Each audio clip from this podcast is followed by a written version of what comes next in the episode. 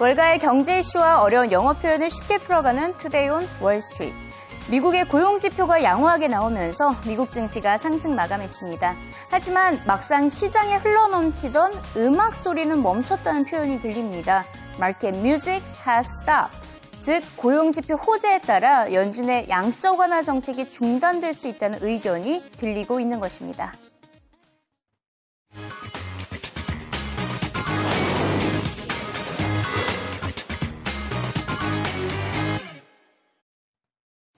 주말에 걸쳐 미국의 지난달 고용 지표가 발표됐습니다. 어, 다소 양호하게 나온 상태인데 월가의 반응은 딱 한마디로 정리를 할 수가 있겠습니다. Good, but not great.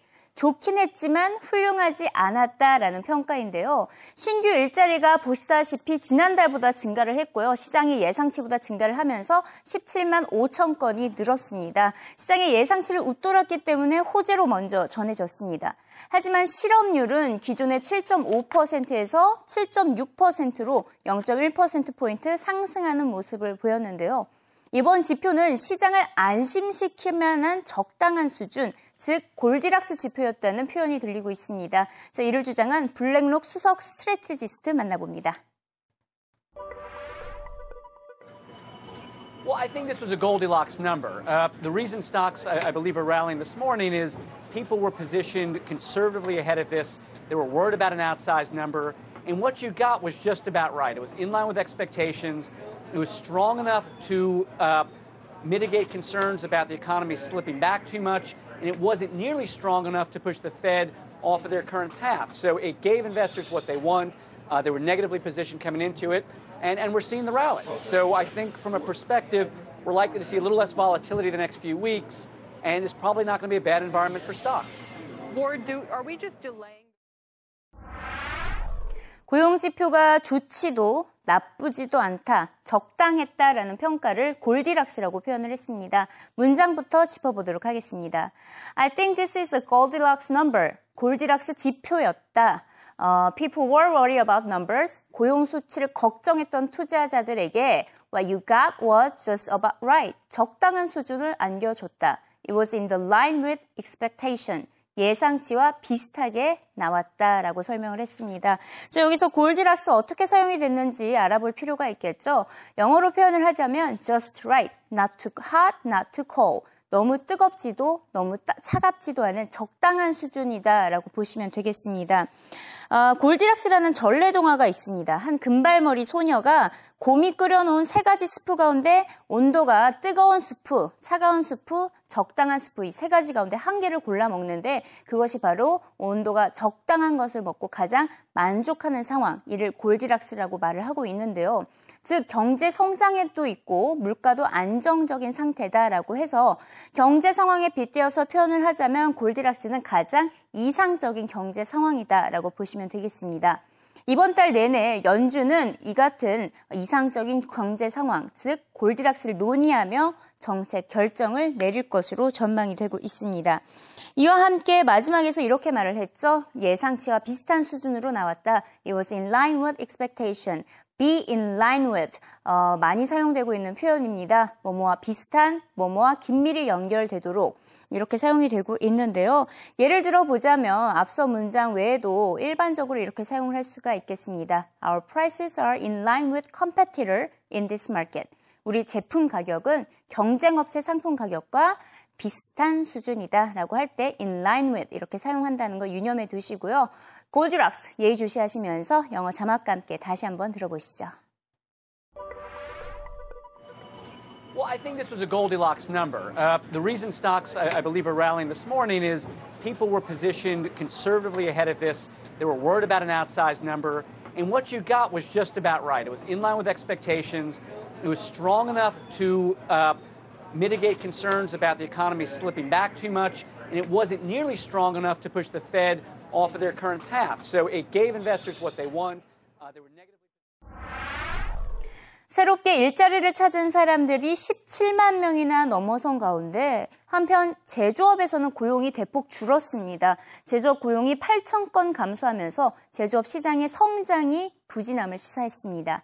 하지만 건설업 고용은 7천 건이 늘어났는데요. 그만큼 주택 건설이 활성화되고 있음을 알 수가 있습니다.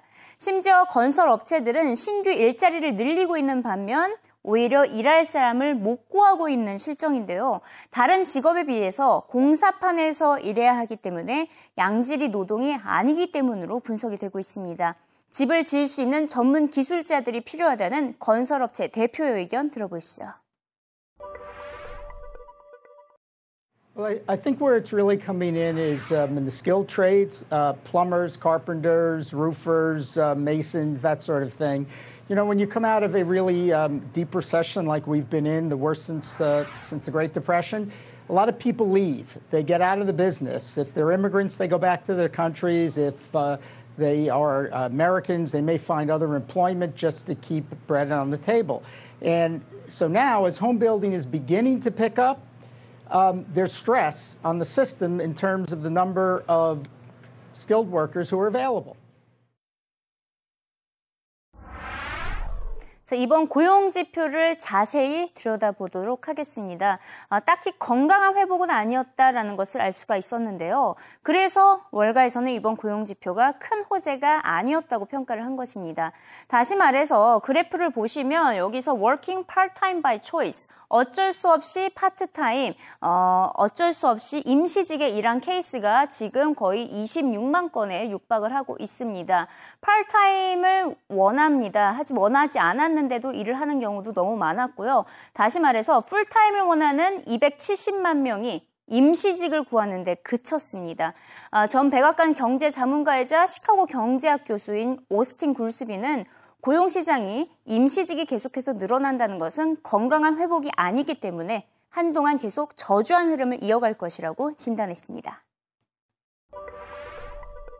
For some months that I don't expect a whole lot of good to be coming out of the job market because the growth rate hasn't been that high. And then you take the sequester and the fiscal drag is pulling it down a little more. Now, last month, I was happy to be proven wrong but I haven't been that optimistic for tomorrow. I, I think we come in at most at expectations, probably below. Yeah, you know, there, there, there is some structural change, but I think what's going on is productivity, remember, grows about 2% a year. And so if you're only growing 2, 2.5% a year, you basically don't need to hire anybody to grow that fast. So when you see the job market improve, and the times we've seen the unemployment rate come down significantly, have been those periods where we got the growth rate up to 3% or so. So I think if we just keep hovering and bumping along in this 2, 2.5% range, the job market is not going to feel very good. That's, that's been why I've been somewhat pessimistic. One way or the other way, I've been saying that same thing for months that I think the growth rate is, is not strong enough to really put a dent on uh, unemployment and make people feeling better. I think it's going to be a tough summer. Austin, uh, John Nigerian. Uh GDP 성장률이 낮기 때문에 고용 성장도 더딜 것이라는 진단이었는데요. 성장을 낮추는 것 바로 이 피스컬 드래그 때문에 고용과 함께 GDP 성장률이 낮게 될 것이다. 이렇게 비관하는 전망을 들을 수가 있었습니다. 문장으로는 이렇게 표현을 했습니다. The sequester and the fiscal drag is pulling it down even more. 시퀘스터와 재정 긴축으로 회복이 지연되고 있다. 이렇게 말을 했습니다. 여기서 physical drag라는 표현을 용어를 배워보도록 하겠습니다. 경제학에서 실제로 사용이 되고 있는 한 용어라고 보시면 되겠고요. 재정적 견인, 재정적 장애라는 뜻입니다. drag 하면 끌어내린다 라는 뜻이죠. 정부의 빚과 조세로 인해서 어, 민간 기업들의 지출과 투자가 줄면서 고용시장의 회복을 끌어내린다. 경제 회복을 지연시키는 현상. Fiscal drag 이렇게 사용이 되고 있습니다. 쉽게 말해서 경기 회복을 방해하는 정부의 재정 정책이다라고 보시면 되겠는데요. 만약 이 같은 fiscal drag가 장기화되면 어떻게 될까요? 그렇게 된다면 policy trap 정책 함정에 빠지게 됩니다. 피스컬 드래그가 오랫동안 지속이 되면서 소비와 투자가 위축되고 이는 경기 침체로 이어지고 이는 곧 재정 적자가 커지면서 정책 함정, policy trap에 빠지게 되는 셈입니다. 자, fiscal drag라는 표현 예의주시하시면서 영어 자막과 함께 다시 한번 들어보시죠. I've been saying for some months that I don't expect a whole lot of good to be coming out of the job market because the growth rate hasn't been that high. and then you take the sequester and the fiscal drag is pulling it down a little more. One way or the other way. I've been saying that same thing for months that I think the growth rate is is not strong enough to really put a dent on uh, unemployment and make people feeling better. I think it's going to be a tough summer. Austin, uh, John Nigerian. 이번 고용 지표가 발표, 된 이후 다우 지수는 지난 2월 말 이후에 최대폭으로 상승을 했고요. 보시다시피 10년물 국채 금리도 덩달아 같이 올랐습니다. 무려 2.2%까지 어, 장중 치솟는 모습을 보였는데 결국 이렇게 되다 보니까 이번 달 18일 열리는 연준의 FOMC 회의에서 양적 완화 축소에 대한 신호가 전해질 것이란 전망이 쏟아지고 있습니다. 이르면 올해 여름 늦으면 올해 말에 양적 완화가 축소될 것이라는 전망입니다. But the thing is, I think that, you know, let's consider what the Fed's been telling us. You look at all the speakers recently, they're talking about tapering. So what were they looking for? They're looking for jobs growth. In addition to the other good economic data that's been coming out that's been consistently sound, housing, etc. So, you know, I think you've got to start pricing the Fed talking about this more seriously, signaling it to the market, and potentially and very carefully tapering maybe in the summer. You know, and I think at 10 years at 2.2.14 today, that's solid. Uh, 225 scared the market. But you know, in two weeks' time, if the FOMC has started to talk about tapering as a group with their chairman speaking about it, that could be a 230 move in the 10 year, and then this market's not going to like that. Uh, Paul, just a quick question. 아직 그 누구도 출구 전략 시기가 언제가 될지는 아무도 모릅니다. 확실한 경제 회복 신호가 없기 때문에 연준의 출구 전략 시행 논란이 이어지고 있는 것인데요. CNBC에서는 이번 고용지표 발표에 따라 연준의 온도계가 올라갔다라고 표현을 했습니다. 다시 말해서 온도가 올라가면 올라갈수록 양적 완화 규모가 줄어들 것이다. 이렇게 분석을 제기를 한 것인데요. 이번 고용 지표를 계기로 출구 전략 예상 시기가 두 달 앞당겨졌다는 CNBC의 설문조사 결과 들어보시죠. Thanks a lot, uh, Tyler. We have uh, taken out the photometer here to see what this data means for Fed policy and the economy. Let's go to the results and then we'll come back and see where that ranks, whether or not today's data was tighter or easier. Here we go.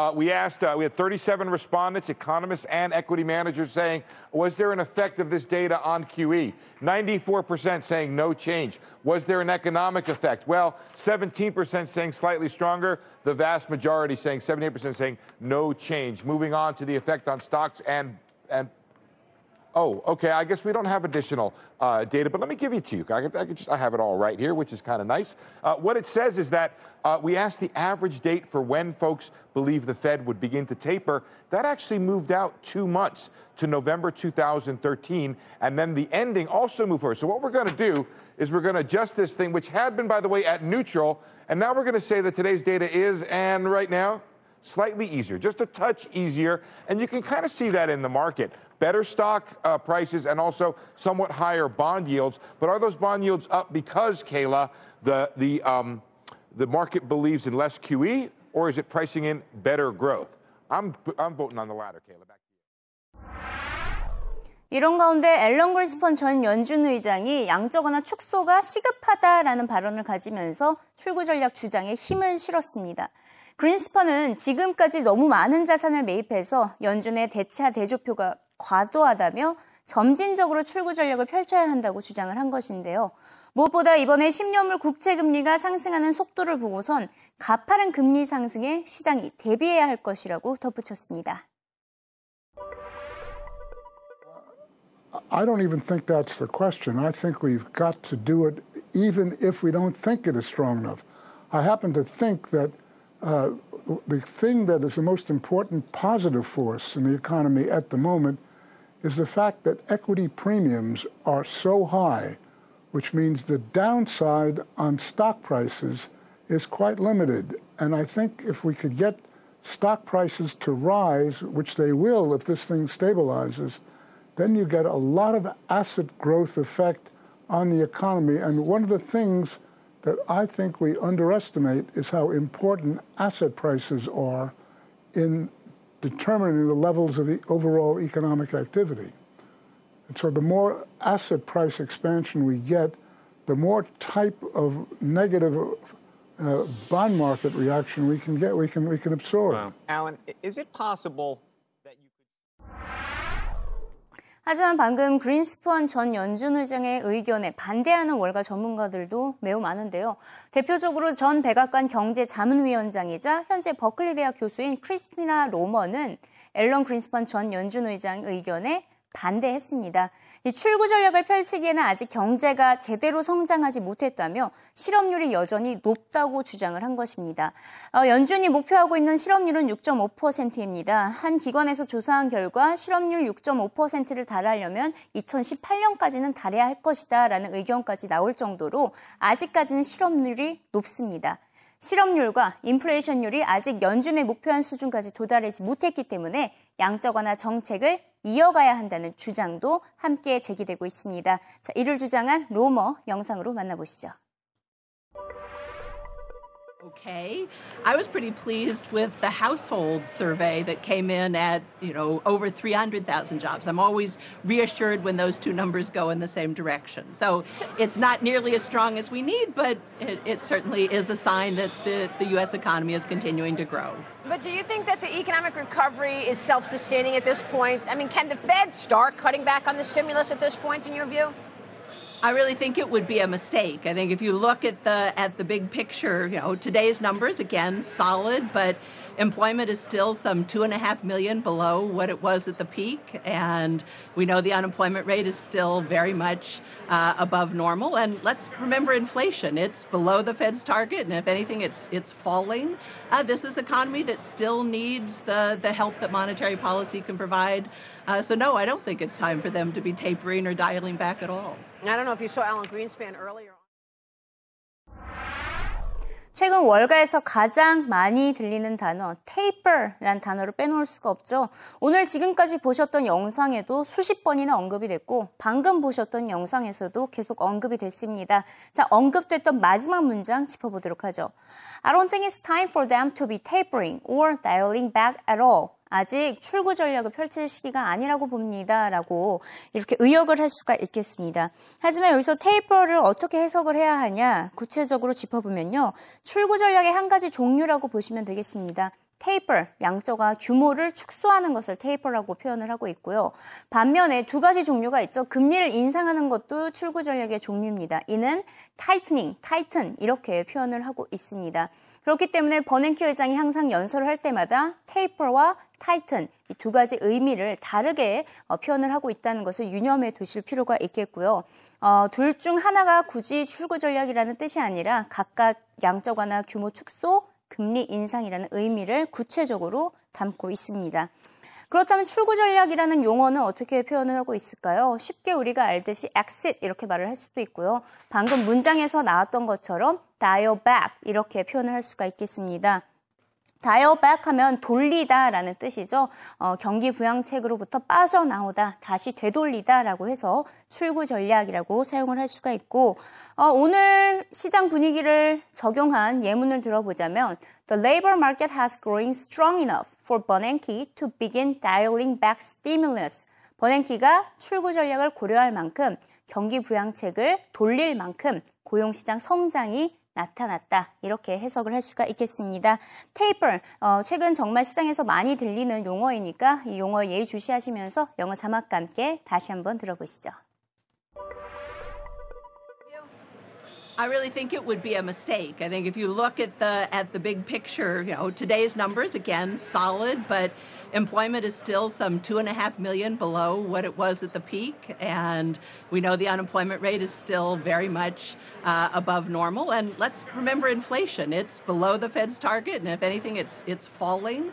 Uh, this is an economy that still needs the the help that monetary policy can provide. Uh, so no, I don't think it's time for them to be tapering or dialing back at all. I don't know if you saw Alan Greenspan earlier on 흥미로운 점은 일자리 창출을 논하고 있는 시점에 일자리를 구한 직원들의 유급 휴가가 부족하다는 지적이 나오고 있습니다. OECD가 행복산업 지수를 조사한 결과 호주가 3년 연속 1위를 차지하고 있는 반면에 미국은 의외로 10위를 차지하고 있습니다. 그 이유가 바로 유급 휴가 때문이라고 하는데요. 의무적으로 쉴 수 있는 유급 휴가 시스템이 미국 사회 구조에는 제대로 구축되지 않았다는 분석입니다. 저임금 노동자들에게는 휴가가 없는 미국 고용시장 행태를 지적한 이 노동단체 CEO 만나보시죠. Well, you know, it ranges depending upon whether you're a high paid worker or you're a low paid worker. Low wage workers over a quarter are not getting any kind of vacation at all. And if you're a high paid worker, yes, when nine out of 10 get the vacation, but the problem is overall, a quarter of the population gets nothing that is paid. So, and it's not mandated. So people have a hard time taking it. They're afraid. And also, people need the money. So, yeah. how do we give people a break? How do we help them refresh, re engage, and really bring the best of themselves to a very overworked workplace? So, this is more like about bad working conditions as opposed to really excellent working ethic, would you say? Well, I think there's an element of people wanting to do a good job, but I think, again, people just corporations see this as a benefit, as a perk, something that's optional versus something that they really need to commit to so that people are bringing the best of themselves to it the feels workplace. so industrialized age to think yes. of it as like a perk or a benefit. At well, what- exactly. It isn't really cutting edge. And what I like to say is, why all these other rich industrialized countries are doing this and we're the only ones who aren't. What do they know that we don't know? Mm-hmm. And what I think they know is their people are bringing better, doing better work, bringing the best of themselves to the workplace, and they need this in this age where people are always on, and we're asking them to do more with less. People need to be engaged, and you cannot be an engaged worker when you are tired, when you are sick, and when you are just truly burned out. I would agree with the last point. The previous point, I would not agree.